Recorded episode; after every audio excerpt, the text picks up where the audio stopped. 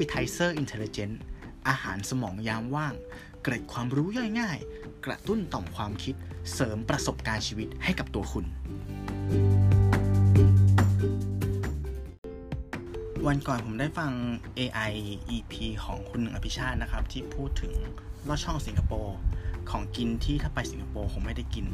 มันก็ทำให้ผมนะครับนึกถึง อาหารจานหนึ่งที่มีความผูกพันกับตัวผมมาตั้งแต่เด็ก เพราะว่าที่ร้านนะครับเปิดร้านอาหารแล้วก็ได้กินมาเรื่อยๆ ซึ่งนั่นก็คือข้าวผัดอเมริกันครับ จุดเชื่อมโยงของข้าวผัดอเมริกันกับลอดช่องสิงคโปร์ที่มีเหมือนกันก็คือว่าถ้าเราบินไปที่ประเทศอเมริกานะครับเราไปสั่งข้าวผัดอเมริกันเนี่ยคนที่นั่นก็คงงงหรือไม่เข้าใจ อัตลักษณ์ของข้าวผัดอเมริกันครับ จะเป็นข้าวสีแดงที่เกิดจากการนำข้าวนะครับ ไปผัดกับเนย แล้วก็ซอสมะเขือเทศ เราจะไม่ใช้น้ำมันนะครับ มันจะดูไม่อินเตอร์ แล้วก็ใส่ลูกเกดใส่ถั่วลันเตา แล้วก็จะมีเครื่องเคียงครับ เป็นไส้กรอก ไก่ทอด บางร้านจะเสิร์ฟเบคอนด้วย และที่ขาดไม่ได้เลยก็คือไข่ดาว ซึ่งควรจะเป็นไข่ดาวไม่สุกนะครับ เพื่อให้มันดู inter inter มาดูกันครับว่าประวัติความเป็นมาของข้าวผัดอเมริกันเนี่ย มันมีมาอย่างไร แหล่งข้อมูลแรกนะครับ มาจากปากของคุณหญิงสุรีพันธ์มณีวัฒน์ซึ่งเธอเนี่ยได้ให้สัมภาษณ์ไว้ในหนังสือสกุลไทยนะครับ ว่าเธอเนี่ยแหละเป็นคนที่คิดค้นเมนูนี้ขึ้นมา ในสมัยที่เธอเนี่ยเป็นผู้จัดการร้านชื่อราชธานีพัตคาร ซึ่งเป็นร้านอาหารครับที่อยู่ในสนามบินดอนเมือง เหตุเกิดจากที่ว่ามีสายการบินหนึ่งครับจองอาหารเช้าและอาหารกลางวันไว้ แต่ flight เที่ยวบินนั้นอะดันโดนยกเลิก ก็เลยมีอาหารเช้านะครับ และอาหารกลางวันเนี่ยเหลือเป็นจำนวนมาก ไม่ว่าจะเป็นไข่ดาวไส้กรอกนะครับ ไก่ทอดต่างๆนานาคุณหญิงสุรีพันธ์เนี่ยก็เลยนำข้าวผัดที่มีอยู่ครับ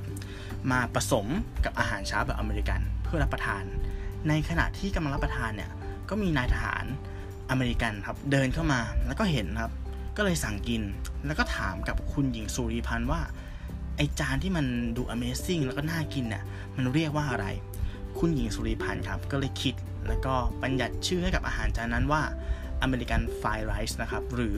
ข้าวผัดอเมริกันเนี่ยครับก็คือที่มาของแหล่งข้อมูลแรก ซึ่งข้าวผัดอเมริกันในสไตล์ของคุณหญิงสุริพันธ์นะครับ จะไม่ได้มีเครื่องเคียงที่แน่นอน ก็จะดูว่าณวันนั้นเนี่ย อาหารเช้าหรืออาหารกลางวันที่เตรียมไว้เนี่ยมันมีอะไรเหลือบ้างนะครับ แล้วก็เอาของที่เหลือเนี่ยนะครับ มา mix กับข้าวผัดนะครับ จัดจานออกมา แล้วก็เป็นข้าวผัดอเมริกัน ถ้าอิงตามแหล่งข้อมูลนี้นะครับข้าวผัดอเมริกันจานนี้เนี่ยจะเกิดขึ้นช่วงประมาณปี 2,900 กว่าๆนะครับ มาดูอีกแหล่งข้อมูลหนึงครับเขาบอกว่ามันเกิดจากพ่อครัวชื่อโกเจกนะครับโกเจกหรือโกเจกนี่แหละ คิดค้นขึ้นเพื่อให้บริการกับทารอเมริกัน ที่ประจำการอยู่ที่จังหวัดนครราชสีมา และจังหวัดอุดรธานีครับ ในช่วงที่ไทยเนี่ยเป็นที่ตั้งให้กับฐานทัพอเมริกาในการรบกับสงครามเวียดนาม และต่อมาครับเมนูจานนี้ก็ได้รับความนิยมจนเผยแพร่ไปทั่วประเทศ